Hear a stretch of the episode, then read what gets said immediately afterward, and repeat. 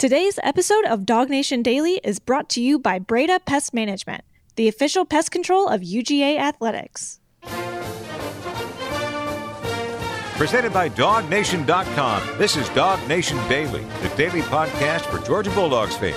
Here's your host, Brandon Adams. So what we predicted is kind of turning out to be true. This S E C spring meeting's taking place in Destin, Florida. You know, a lot of times these things are just kind of an excuse for a vacation. You get to the beach, you have some air quotes here meetings, and you know people talk and say a lot of things, but ultimately nothing really comes from the deliberations. We sort of had the feeling that maybe this year's S E C spring meetings might be a little different than that because some of the things that are being talked about actually are going to be change in the very near future. And what we said yesterday, once again kind of turning out to be true, is that a lot of this would sort of zero in on the future of S E C scheduling, because for all the things that are being kicked around now, transfer portal, N I L, playoff expansion, the thing that's actually on the the horizon, the forefront to change sooner maybe than any of that, is the S E C scheduling model. And a lot of this is necessitated by the fact that the S E C is about to add two more teams. This is about to be a sixteen-team league. And so keeping the division format is going to just be a little bit ponderous. Even if you wanted to do it, which I don't know that necessarily most people do, but even if you wanted to keep the division format in place and earn your way to the S E C championship game the same way you always have, two divisions of eight teams just makes that a little bit of a challenge if you ever really want to see with any regularity whatsoever the teams from the other division. So this is the change that's probably on its way to the S E C sooner rather than later.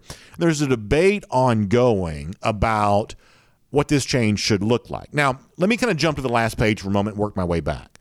You're going to hear from Kirby Smart here in a couple of minutes, and I think that Smart's perspective on this is exactly what a fan should want. That that who knows how the change plays out here, but it seems like Kirby Smart wants the right thing when it's all said and done, and I'll let you hear in his own words what the right thing is coming up in just a moment. So that's that's where we're going to get to eventually. But let me start this way.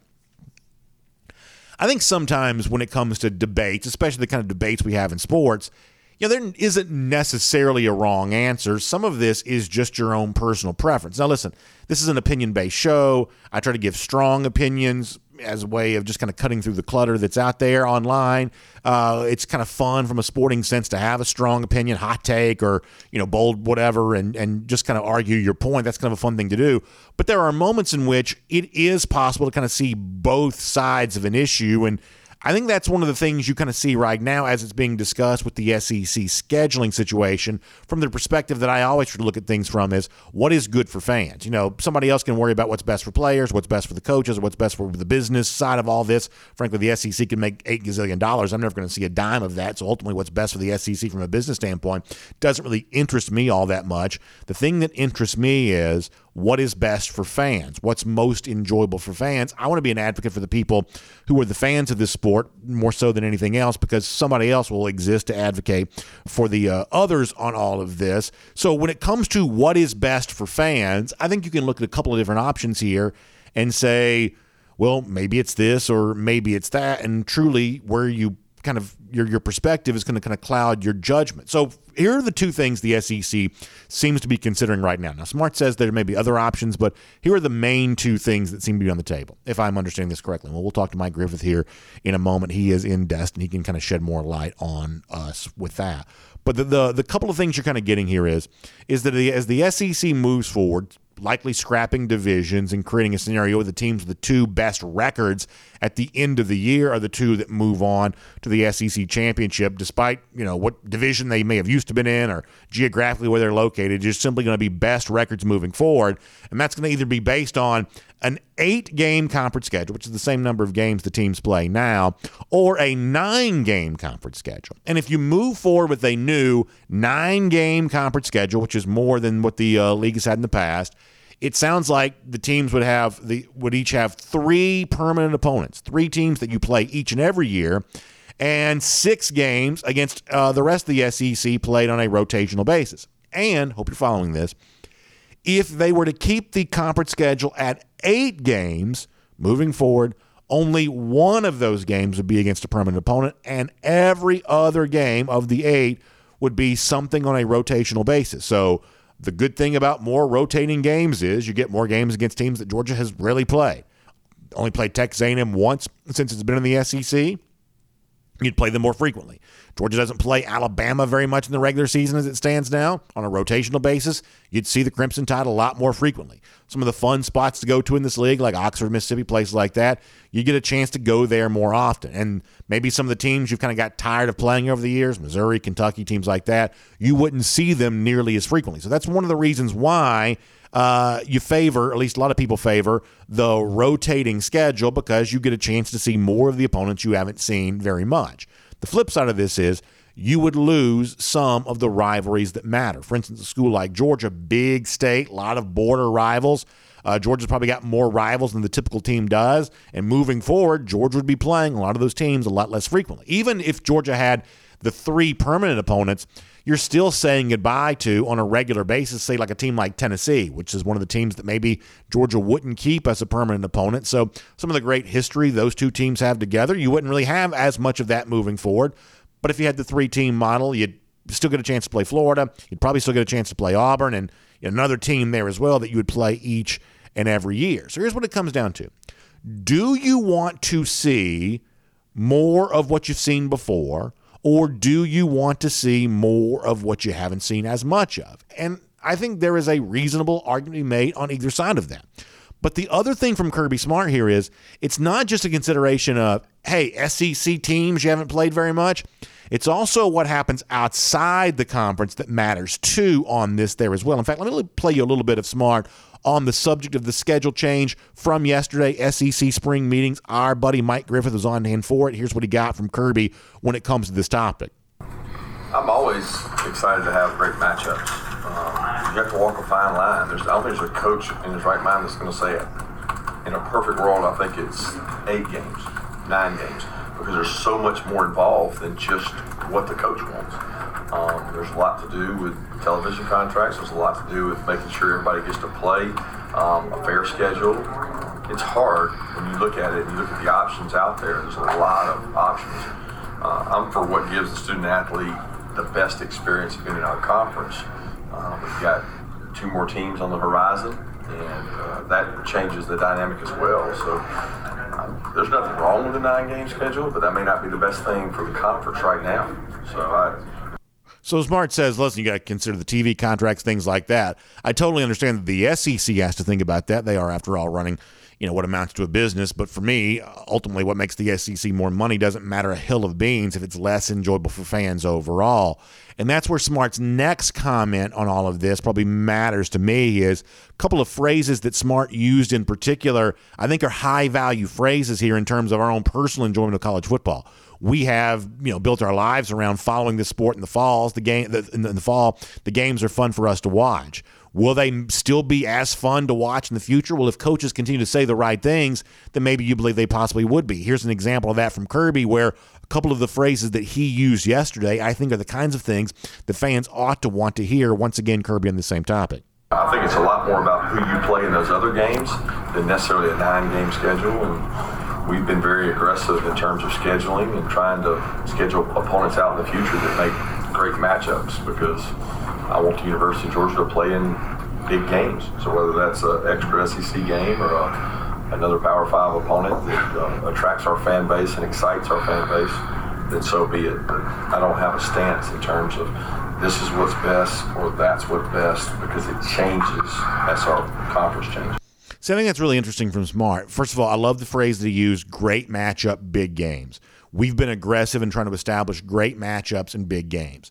This is what you want a coach to say, not just the coach of our own favorite team here, the Georgia Bulldogs, but I think you would want any coach anywhere to say this. I mean, we all kind of get excited this time of year when we start hearing, oh, what time is the Alabama-Texas game going to be? What time is the Florida-Utah game going to be? Or the...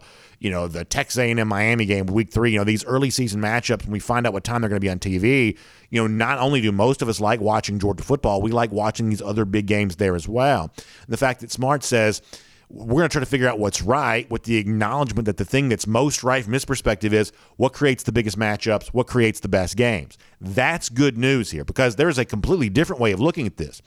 You could be arguing on behalf of, hey, what's the easiest path to the playoff for us? You can understand why somebody would take that self-serving tact, but that creates a pretty boring level of football if that's your only consideration. Or you know, the thing of, hey, what makes us the most money with the least amount of effort, the least amount of work? Uh, a decision-making process like that might lead you to play more games like Southern Mississippi or Monroe State or, uh, you know, Louisiana Monroe or somebody like that, because you can fill the stadium without having to worry about losing the game very much. That's decent money for very little effort. It could be easy to understand why some coaches might want to pursue that. But that is not what Smart says he's pursued, and his actions here over the course of the last couple of years certainly, you know, lay proof to this, that he has been, as he says, aggressive about scheduling great matchups, big games. That's the kind of thing that Georgia fans ought to want to hear from their coach, and they got a chance to hear that yesterday. So let me circle back to this one more time, and then we'll move on to something else.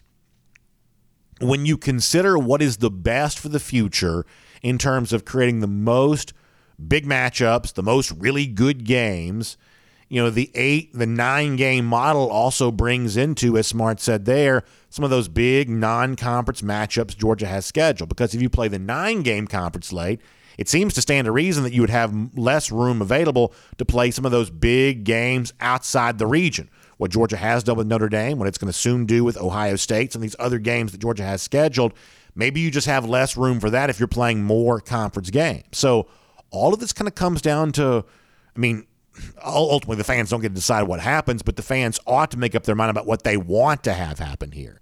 Do you want more of the S E C rivalries that you've gotten used to enjoying your entire life, or do you want more of the S E C games, the likes of which you haven't seen very much from U G A?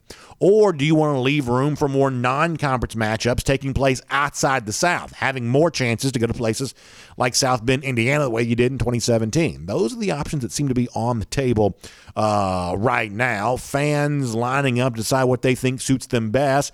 Probably makes some, some makes some sense for us to try to figure that out, and you certainly hope that whatever the S E C decides to do, it kind of lines up with what most fans say they want.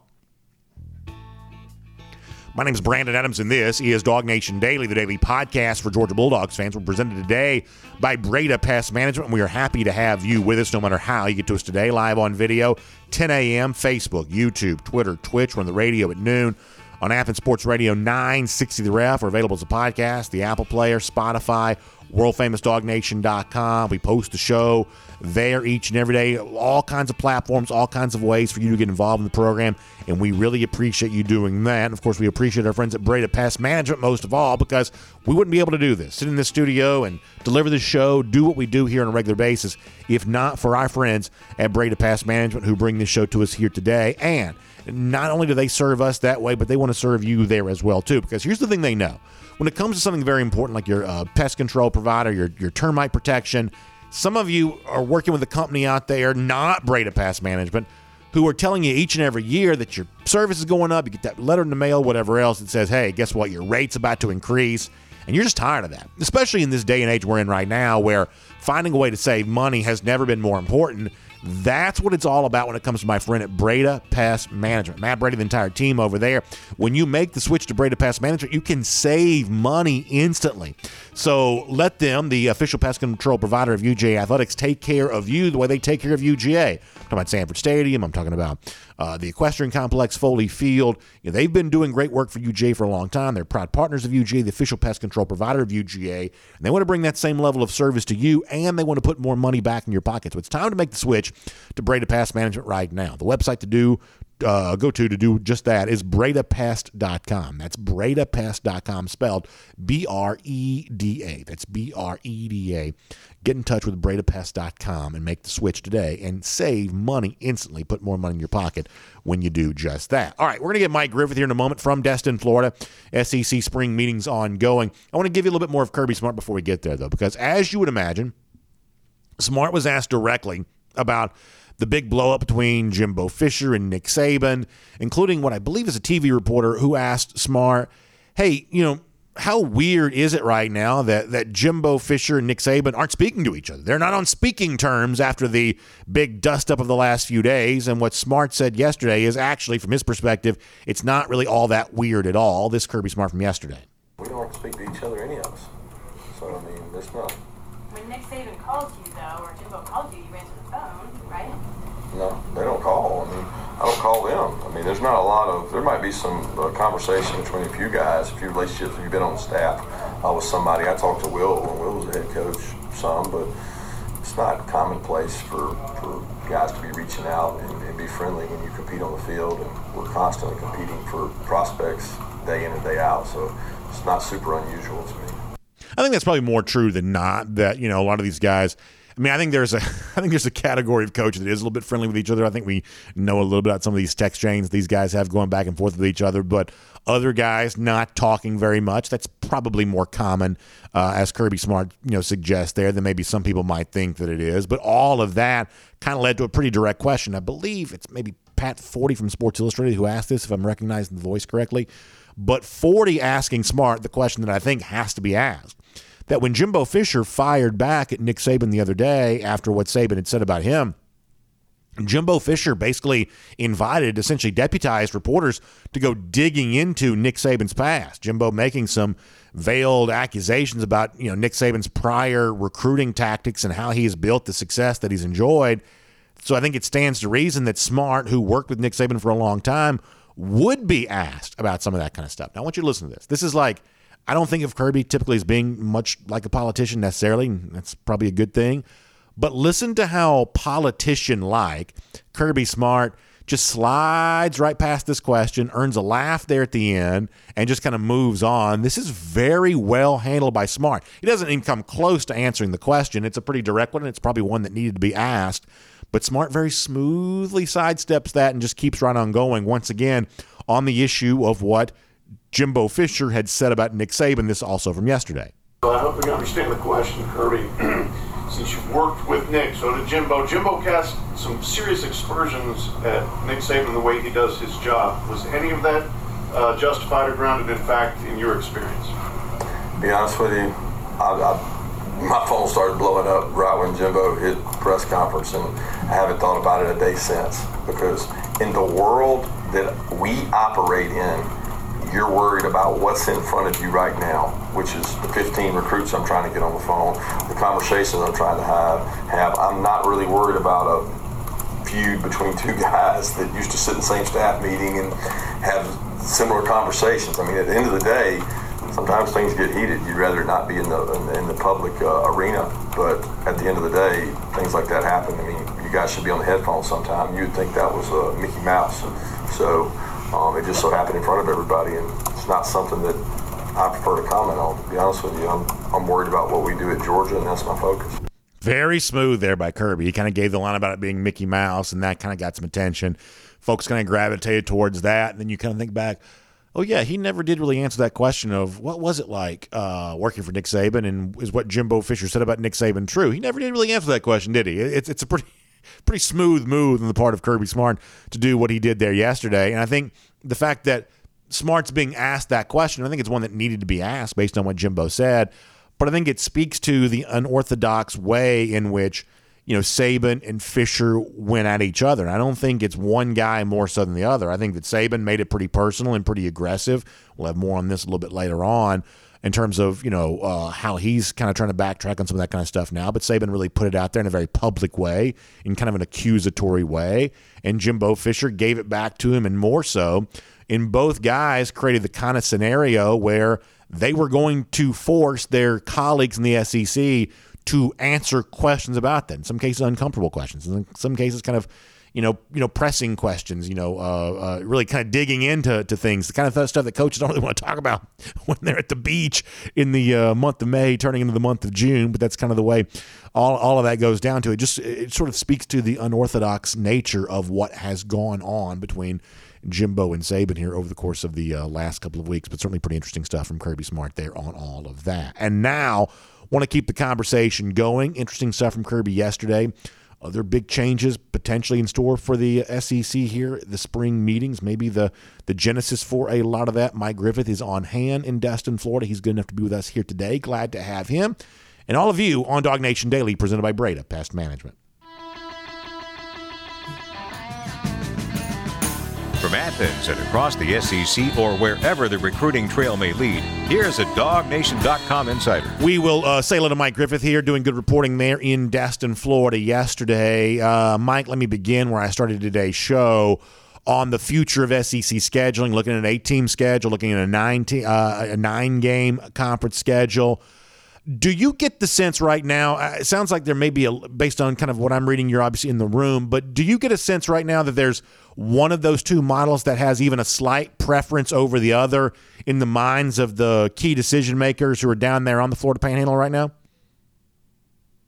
For the nine-game model, the uh, three six model where you play the same three teams every year and rotate six, I mean, they're all about, you know, playing different opponents and getting around the league. I mean, obviously Georgia still hasn't played at Texas A and M, and and the Aggies have been in the league ten years. You know, they see that as a problem. But, you know, there is some hesitation right now as we're stuck on this four-game uh, playoff uh, because of the Alliance. Um, you know, the Alliance really derailed the expansion to the twelve-team playoff, which would have really really made uh, made it really easy to go to the nine-game uh, conference schedule. You know, the concern is if you go to a nine-game schedule, do you perhaps Um, you know, lessen the chances of the S E C getting two teams in the college football playoff. You know, simply put, you know, does a two-loss quality S E C team get in over an undefeated or a one-loss non-S E C team? And I think all we need to do is go back to twenty eighteen Georgia uh, as an example to see that, yes, they will leave out uh, a two-loss S E C team, even if they're one of the four best teams in the country, which yeah. twenty eighteen Georgia clearly was. So while they do want to do that for the conference, Uh, and they do want to play more games, you know, as Nick Saban said yesterday, there, there's also a competitive balance to speak of, and not within the S E C, but with the rest of the conferences in the country. Obviously, the Big Ten, uh, you know, I, I believe they play a, a nine-game model, but what about the other leagues? What, what's the A C C going to do? What's the Big twelve going to do? Um, are you putting yourself at a disadvantage for the playoffs? So I, I put it to Kirby, because uh, in twenty eighteen, Kirby said he's for a nine-game season. That's what he said in twenty eighteen.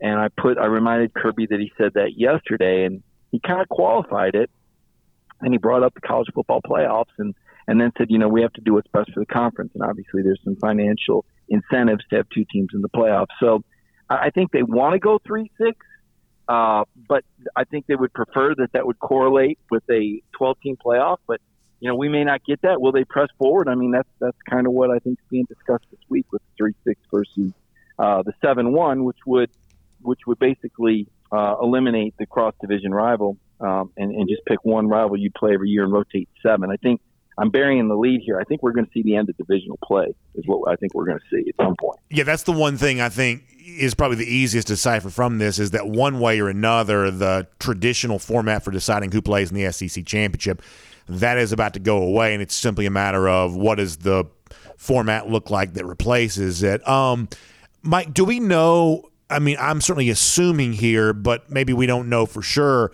that if the S E C were to quickly adopt an eight, I should say a nine-game conference schedule, that some of these big non-conference series that Georgia has coming up, you know, playing Oklahoma, for instance, in a non-conference game next season, going to Ohio State in the very near future, would Georgia still be able to do all of that if it's also playing a nine-game conference schedule?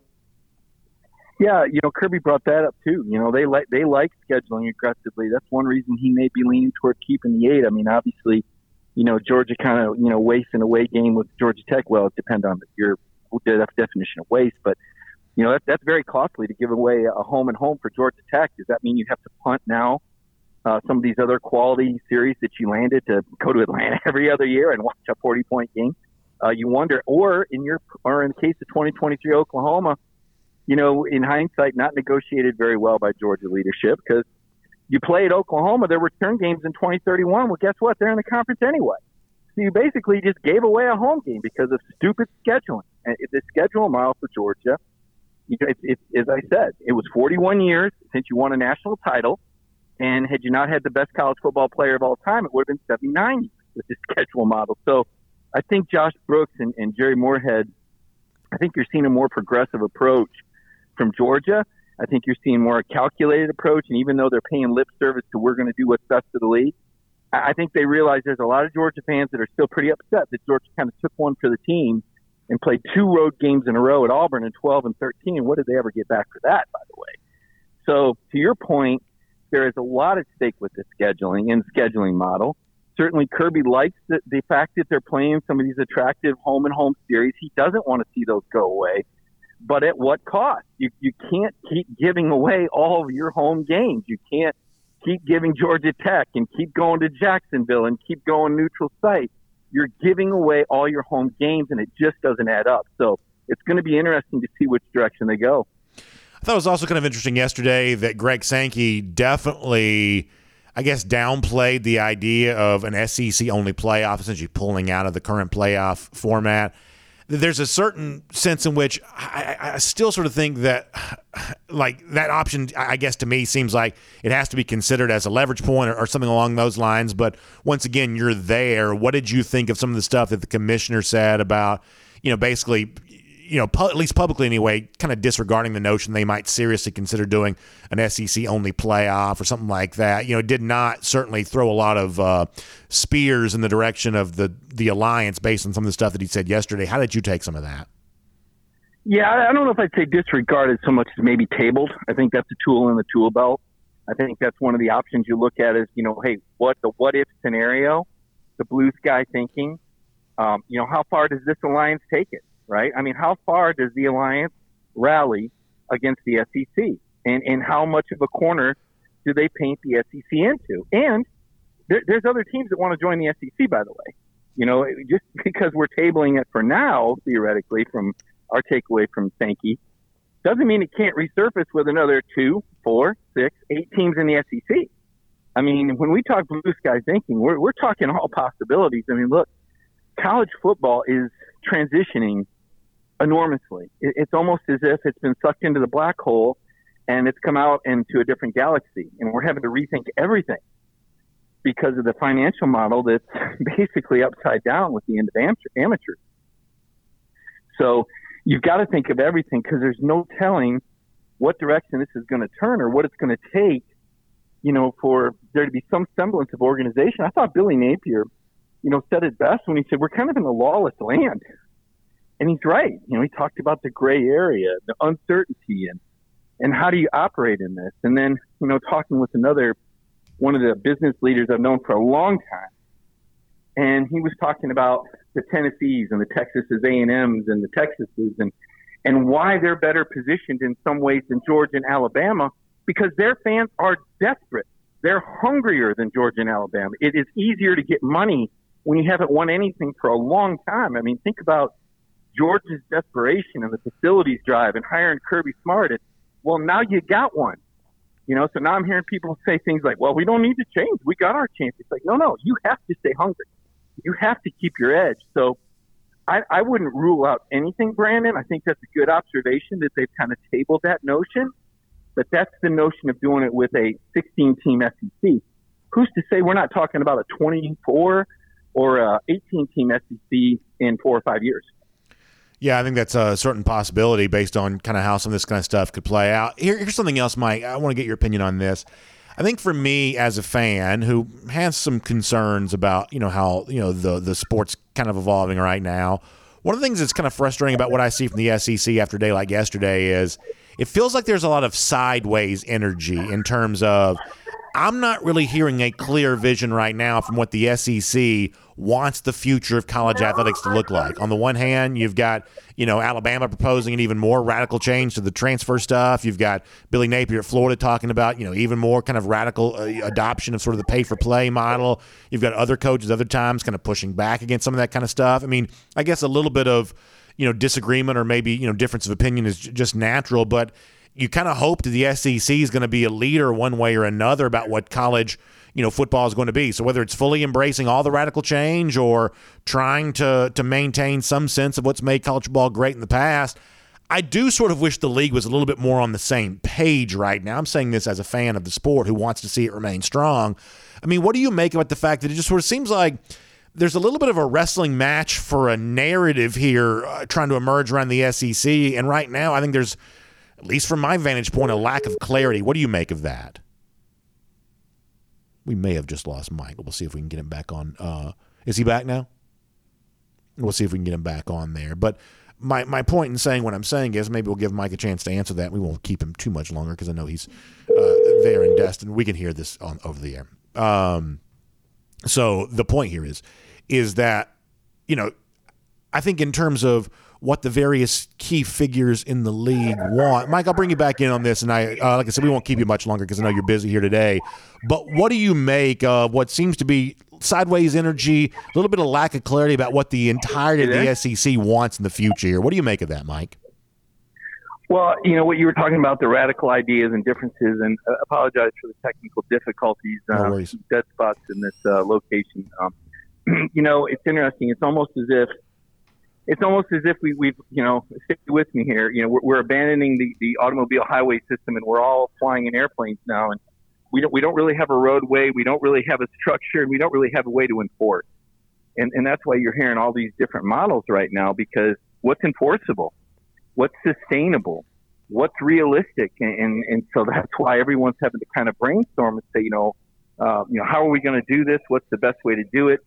Uh, ultimately, I think you're going to have to have some sort of, uh, you know, federal legislation in place if you want to go salary cap and contracts and things like that. And I just don't know if they're going to get the push for that. I, I'm just not sure, you know, free enterprise uh, won't stand up in court uh, against some of the rules that they want to legislate. I mean, the bottom line is players are free agents now, and, and coaches realize that they're losing leverage, and, and it's going to make it the job of a college football coach even harder uh, in terms of not just recruiting, but uh, retaining and re-signing. And, um, you know, and it's going to make it more of a dog-eat-dog word for the player too. I, I, I like Tommy Bush, you know, who lasted four years and what caught three or four passes and was able to get a full scholarship to Georgia. Education for out of state probably would have cost them two hundred thousand dollars. Those guys aren't going to exist anymore. They're, they're going to get flushed real quick. They're not going to keep them in the system, as is, uh, you know, with the no longer a limit of a twenty-five man scholarship. You're, you're going to see a lot more players invited to leave because uh, it's a dog-eat-dog world, man. I, I'm, I'm not sure if this is good for the game ultimately, but good or bad, this is where we're at. Hey, give me a quick final thought here, Mike. Uh, ongoing, uh, what else do you expect to kind of, pl- kind of play out here over the course of the uh, next couple of days while you're there in Destin? You can leave us with that.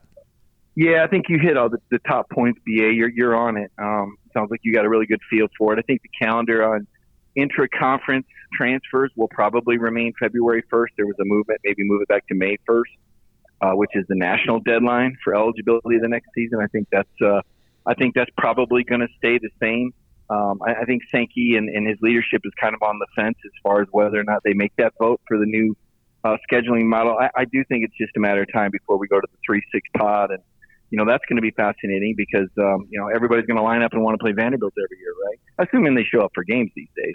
Uh, but, but in all seriousness, uh, you know, it's going to be Florida. It certainly looks like Georgia wants to play Auburn as a permanent opponent. But if you're Auburn, do you really want to play Georgia? Is it really fair to ask Auburn to play Alabama and Georgia every year? So even though that may be on Georgia's wish list, are they going to get Auburn as an annual opponent? Or would that be one of the annual rivalries?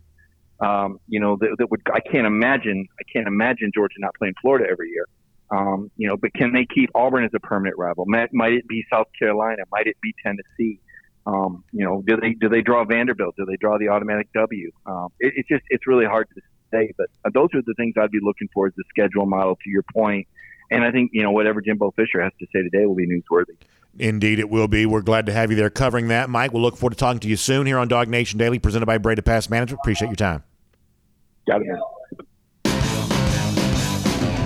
Let's take a look around the rest of the league. This is S E C Through. Yeah, I mean, I'll just reiterate what I said before, which is that, you know, when Smart speaks, he talks, you know, great matchups, big games. Those are the phrases that he uses. I mean, there's a way to do all of this in the, hey, what's the easiest possible path, or what is the the path of least resistance here? And it can, you can certainly understand why, you know, self-servingly you might want to pursue that. But that's certainly not good for us as fans, that we want to see more big games. Even I'm, I'm the kind of person that I'm clearly a Georgia fan, but, you know, given the choice of seeing Georgia play tougher opponents, creating better games, I'll take that, I believe, even if the end result of that is maybe slightly less success. Because if the success that you generate for yourself is built on the basis of an easy schedule, it's a little bit hollow, right? It's, it's a little bit uh, insignificant in comparison to the feeling of when you get a big win, how that feels. You know, think about, for those of you lucky enough to be in South Bend when Georgia won there in twenty seventeen, or when Notre Dame came back here in twenty nineteen. You know, the fact that Georgia got those wins, it felt like something. You know, beating Clemson and Charlotte last year, I remember how happy I was. Some of you still make fun of me for dancing on the field after the game was over with there. But it felt good to win a big game. It's the kind of feeling you can't conjure up against just any old opponent. You can't make something that's not significant feel like it matters, feel like it's substantial. You need big games to do that. So the fact that Smart, at least based on his words yesterday, seems to be approaching this from the pursuit of, hey, how can we create the um, you know, the best overall vibe around the program? He said before, you know, good players want to play in good games. You know, big players, talented players want to be validated by playing in the biggest games around. And I don't know, that also works out pretty well for all of us there too, so I kind of like that. More from what happened yesterday in a moment as a part of our S E C through, but first let me remind you, we're cruising around the S E C courtesy of Royal Caribbean, and boy, it's a great time to be on a Royal Caribbean cruise ship. We're kind of working, thinking about when our next cruise is coming up, and right now it's your time to be doing that same thing there as well. Maybe for you, it's one of those three or four night sailings going to the Bahamas. Those trips, many of them include a stop by on Perfect Day, Coco Cay, that private island right there in the Bahamas. Man, ain't nothing better than that. It really is one of my favorite places in the world, whether it's the thrill side with the tallest water slide in North America, the water park, park area they have there. You want the chill side, largest freshwater pool in the Bahamas. You kick back, you relax, you enjoy some cocktails and having a great time. Either way, you can't go wrong with Perfect Day Coco Cay, and you can't go wrong with a Royal Caribbean cruise vacation. So find out more about this. Our friends at the Cruise and Vacation Authority can help you get booked up here. You can see them online, their website, T C A V A dot com. That's T C A V A dot com. You can also give them a call, seven seven zero, nine five two, eight three zero zero. That's seven seven zero, nine five two, eight three zero zero. The Cruise and Vacation Authority will help you. They'll get you ready to go on a Royal Caribbean cruise vacation, and you are going to uh, love that uh, for sure. All right, so cruise around the S E C courtesy of Royal Caribbean. Uh, let's do that here right now. A few more things from the spring meetings yesterday. We talked to Mike Griffith about this briefly a moment ago. So Greg Sankey, and I'll show you this from, I think Ross Dellinger had this on Twitter. A lot of folks were there to cap- capture Sankey on this. Kind of for the moment, putting it back in the holster in regards to the idea the S E C might pull out one day and have its own playoff and kind of break away from the rest. Can we show Ross Dellinger here on this for a moment, please? So uh, Dellinger saying this. Do we have uh, – here we go. Uh, that Greg Sankey is asked about the possibility of the S E C staging its own playoff. And uh, Sankey says it was an idea that was, quote, still in a folder someplace, but doesn't sound serious about the notion. He says, however, there is no college football playoff p- plan beyond twenty twenty-five, so plenty of options are on the table. And that was kind of the thing that Sankey kind of alluded to is while he sort of downplayed the notion they would do that, he also suggested everything's going to be in consideration because once this contract ends, there is nothing in place beyond that for the uh, twenty twenty-five season. And that's important to note, but also keep this in mind there as well. As you're thinking about, hey, future rules and how do you rein in some of the transfer portal stuff if you want to? How do you rein in some of the N I L stuff if you want to? The presence of a smaller entity that exists, you know, below what we currently have right now, which is the entire country playing by the same system, a smaller entity that's more partitioned off, that's kind of making its own rules and competing against other entities trying to do the same thing.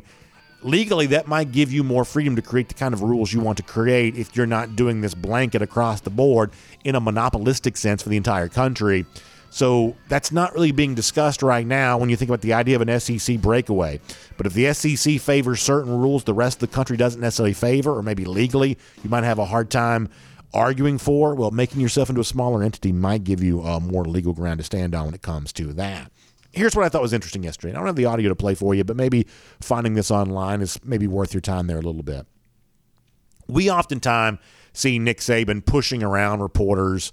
Uh, you know, he's kind of made a little bit of a career out of that. I would say at times maybe even almost like a bully in some of these press conference situations because he knows uh, that a reporter, you know, runs the risk of, you know, social media mob or even running afoul of his own employer if you, uh, you know, kind of, you know, bow up or push back on Nick Saban a little too much. So, you know, Nick Saban has kind of enjoyed uh, being the big guy, punching down at smaller people a lot over the course of his career. But boy, let me tell you, things may have changed here just a little bit. Saban got kind of pushed back on a little bit yesterday uh, when it comes to some of the press conference stuff. I'll, I'll show you this uh, exchange captured on Twitter by Alex Scarborough. So uh, Nick Saban, Scarborough writes on Twitter, is here for the S E C spring meetings. First question about Jimbo Fisher. Uh, Saban says, I didn't really say anybody did anything wrong. And the reporter comes back, but you said they bought their recruiting class. And then Scarborough writes on Twitter that uh, he reiterates, I didn't really say that anybody did anything wrong there. It was very interesting. You can go see the video for yourself on this. Interesting to see a reporter kind of push back on Saban yesterday in a way that hasn't happened in the past. And to me, it's an indication of something pretty clear. I think Dick, I think Nick Saban has been diminished by the dust up with Jimbo Fisher. Now, how diminished is he? Is he a little smaller than he used to be? Is he a lot smaller than he used to be? Time may tell tell on that. But to me, the least attractive quality anybody can have is being passive aggressive. And I think that Nick Saban, in kind of throwing out there what he said about Jimbo Fisher, only to backtrack on that and say, on the one hand, he apologizes, I shouldn't have called anybody out by name. On the other hand, well, I didn't really say anything wrong. To me, this is just conduct unbecoming. This is not presidential. This is passive-aggressive type stuff, and passive aggression always makes people look weak. I think this particular exchange here, Nick Saban kind of comes across as, as as just a little bit weaker for having, uh, you know, thrown an accusation at Jimbo Fisher, maybe not quite having all the facts to uh, back up his claim there. Jimbo certainly did not. What was the, the line that the uh, uh, Memphis Grizzlies coach used one time, like, you're not going to rook me? Uh, Jimbo Fisher was certainly not being willing to be treated like a rookie uh, by Nick Saban and all this, and he kind of pushed back. Jimbo's got his own program to defend here, and, you know, a lot of bullies don't like being pushed back on, and Nick Saban seems to be kind of finding this spot a little uncomfortable there as well, as uh, he's been kind of pushed back there on this. But finally, one more thing related to Alabama, and I thought this was kind of interesting. So at a time in which some people seem to be wanting to try to rein in the transfer portal at least a little bit, you know, we currently have a May first uh, deadline for for for transferring and, and, and being eligible for the upcoming season. You know, you have to give indication by May first. Some conferences, you know, are kind of hoping that, that some of this is going to be reined in even more, creating more transfer portal windows. At least in the base of the reporting there yesterday, Alabama's actually kind of pushing the other direction. Like this particular year, the S E C had a February first deadline for transferring within the conference. It's the kind of thing that some conferences seem to want to model there for themselves, but Alabama is proposing the opposite. Do we have something we can show on this, uh, what the proposal is here? Yeah, Mike Rodak, writing for A L dot com, says that Alabama proposes moving the intra-S E C transfer deadline from February first to May first, basically giving you, you know, several more months to – Uh, go after intra-conference transfers. He says, but most coaches seem to favor keeping the existing rule. I guess uh, this was Lane Kiffin who joked this way, that somebody said that they're not going to want to put their spring game on T V because it's just going to be showcasing all the players that a program like Alabama can come and want to poach and get transfers from there as well. I mean, I don't have to tell you that I think this is the wrong direction. It's not surprising that Alabama is maybe making this proposal. Nick Saban has clearly adopted a form of short-term thinking in this kind of late stage of his career. He's almost like Captain Hook from the uh, movie Peter Pan. He hears the uh, clock-ticking crocodile coming after him. He's trying to like pillage and plunder as much as he can before it gets to him. Uh, that seems to be the way that Nick Saban's kind of going about his business right now. And, uh, you know, whatever destabilizes the sport's fine, as long as it keeps his, you know, perch of power in place for one more additional day. But I don't think making the transfer window even crazier is the right move for the rest of the S E C. It sounds like most of the league kind of agrees with that, but I still think it's a little bit odd that Alabama has even proposed. And as I said before, it truly demonstrates a level of short-term thinking, I believe, and a uh, lack of willingness on Saban's part to be a true leader for the sport going forward beyond anything other than what just benefits him, and that's a little bit of a shame to see. But nonetheless, we'll make that cruising around the S E C courtesy of Royal Caribbean. Now, let me tell you what's not a shame to see.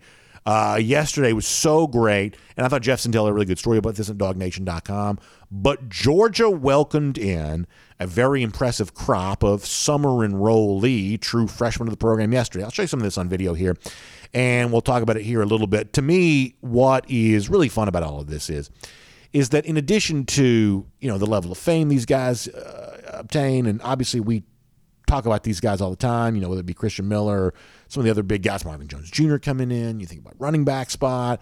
Um, you know, when you see guys moving in on campus like this, you are kind of reminded, at least in some form or fashion, they're not that different than a typical college student. And, you know, sometimes you see the fam. I saw Chris Milton, Kendall Milton's dad, on Twitter the other day talking about the sadness that he had about saying goodbye to Kendall as he went back to school. And that's real life, right? I mean, parents, you know, feel this way. The players themselves. Imagine the the level of, uh, you know, butterflies they may have in their stomach about moving somewhere new for maybe the first time in their lives. And uh, you know, trying to learn a, you know, a football program there and all that too. It's also kind of fun to watch the U G A staffers kind of helping them move in there a little bit. You saw, I think, Glenn Schumann a moment ago. I believe you saw some of Mike Bobo there doing some of that kind of stuff there as well. So it's a great scene to see. I think the fact that Georgia shares so much of this online is kind of cool there as well. And obviously, you know, for some of these guys, even though Georgia had a huge crop of early enrollees going through spring practice, there's also a bunch of big names here going through the summer enrollment part of all this there as well. And obviously, Georgia's a deep roster, and there's, you know, there there's plenty of talent coming back to U G A for the upcoming season.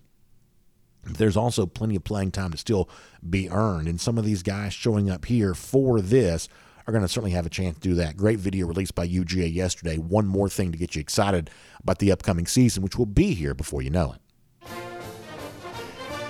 So uh, a little earlier, we uh, played the audio of Kirby Smart describing the exchange between Jimbo Fisher and uh, Nick Saban as Mickey Mouse, and that got our buddy Mad Dog, uh, who's so great at some of these golden shoe things, that got him going there a little bit. He says, when your work colleagues act like children, he says, hashtag grow up. And uh, you see Kirby Smart pointing, saying that's Mickey Mouse. And I love the fact that he's put the uh, mouse ears hats on both Jimbo and Nick Saban there. Very well done by Mad Dog. A very well-earned golden shoe from him, and that is certainly great to see. Let me tell you what else is great to see. Lousy, stinking Gators. How about a Gator Hater updater? It's been four thousand eight hundred ninety-two days since Florida has won a national championship. And we also believe that the Dogs are on their way back to Jacksonville exactly one hundred fifty days from right now, giving the Gators a beatdown once again. Boy, that's good news. This is Dog Nation Daily, presented by Breda Pest Management. We'll see you again tomorrow. And on the podcast, time now for the R S Andrews Podcast Cool Down. We'll take your comments here, either on Twitter at Dog Nation Daily. You can send those to me there, or in our comment section when we post the show at dog nation dot com. Read through a few, read through a few of these. Red Dog One writing in, I talked last week about Georgia averaging forty-two points per game. That's my kind of ambitious goal for them for the upcoming season. Red Dog says they could have averaged forty-two points per game last season if Kirby would have let Stetson throw in the fourth quarter instead of running it on every play. He also says you can't stop uh, Brock Bowers if Eric Gilbert's on the field there too. So I do think that Gilbert could be in line for a very big season. I think the presence of Gilbert and Brock Bowers playing together should be a lot of fun to watch. And obviously guys like Darnell Washington and Oscar Delp potentially factor into that there as well. But the the depth for Georgia at tight end is going to be a fascinating subplot all season long. However, on the subject of, hey, Georgia could have scored more points if it simply just, you know, uh, was more aggressive during garbage time a year ago. This is one of those things where I, I guess I just kind of find myself at odds with some of you. I'm not necessarily against Georgia scoring points late in games, but I think some of you think it's more noteworthy to do that than I do. To me, the way in which you prove your greatness is not by tacking on a late score in a game that's already decided. It's how quickly you move a game that's zero zero into the garbage time category. That's really where you prove things. So, you know, last year, the way in which Georgia jumped out on Arkansas so quick rendered the rest of the game meaningless. That mattered to me. Did the similar thing to Kentucky there as well. You can cite other games where that was true, where, you know, Georgia just kind of, you know, through a flurry of action, renders the rest of the game meaningless. And that, to me, is where you show your authority. That, to me, is where you show your power as a team. And, yeah, you could tack on a couple of scores late, but those are fairly empty calories in the long run. I understand why fans would like to see it. It's entertaining to watch, but in terms of proving something about U G A, not quite sure that it does. However, in terms of proving things about the Dogs, Silver Britches doesn't seem to need much proof. He says the Dogs are going to repeat as national champions. They'll also be S E C champions. King Kirby's not going to let our guys lose focus. The Dog Dynasty is just beginning. Seems like there's been a lot of dynasty talk lately because of the fact the Golden State Warriors are back in the uh, in the N B A Finals here again, and it's been interesting to to to see all of the different definitions people seem to have for what a dynasty is. And frankly, some people seem to be grading on a pretty tough curve about, you know, what even counts as a dynasty. But uh, I don't think it's too far off to say that Georgia could be on its way to doing that. But it's kind of interesting to to to to see. Uh, you know, how far they'd have to go before some people be willing to give them credit for having a dynasty, because it sounds like some folks don't think Golden State's built one quite yet, when I think it's pretty clear they have, especially if they were to win the title this year. but maybe that's a different topic for a different day. Uh, J-Dog also writes in, we talked about some of the noon starts for Georgia yesterday when Connor was on. He says the Georgia-Kent State game is on E S P N Plus because the network wants to add subscribers. It is also important to point out that, I know this is really confusing, but if you've got the S E C network or E S P N, if you've got that as part of your regular like T V package, you already have access to these stream games. This is not a pay-per-view game the way that some of their U F C or boxing stuff might be. This isn't the same thing as that. Uh, it's just something they're putting on streaming internet. And by the way, it seems like with the N F L games on Thursdays moving to Amazon, some of the Braves games this year have been on Apple T V. There's about to be a lot more streaming in our life when it comes to a, being a sports fan, and I don't think right now that's a superior experience, but one way or another, it seems like we're going to have to get used to that. He also says the noon start for Georgia, South Carolina makes no sense outside the uh, network's guess on the um, on on the market. Um, yeah, so I also kind of come back to something I believe I said yesterday, which is if you're a Georgia fan, maybe you kind of – you know, don't hate the idea of the South Carolina game being at noon. Other than the fact that if you're going, it's going to be so hot. Maybe you're taking away some of the, your opponent's home field advantage by playing the game earlier. You know, there's a huge frustration when Georgia plays a home game at noon, maybe an away game at noon. Maybe you don't hate quite so bad. Now, I don't like it because uh, it's going to be harder for me to get there early in the morning. But uh, if you're either not going, maybe you like watching the game at noon on T V at home, uh, or if you're, you know, thinking about what's best for Georgia, maybe a, a diminished home field advantage because of the earlier start. Maybe that works to your advantage a bit there. Either either way, fun comments. Thanks for being here as a part of our podcast, Cool Down Today. Y'all find R S Andrews online at r s andrews dot com for your air conditioning, heating, plumbing, and electric needs. They'll show up on time. They'll do the work that's promised, the price that's promised. You can trust them on that today. And we'll see you tomorrow right here on Dog Nation Daily, presented by Breda Pest Management.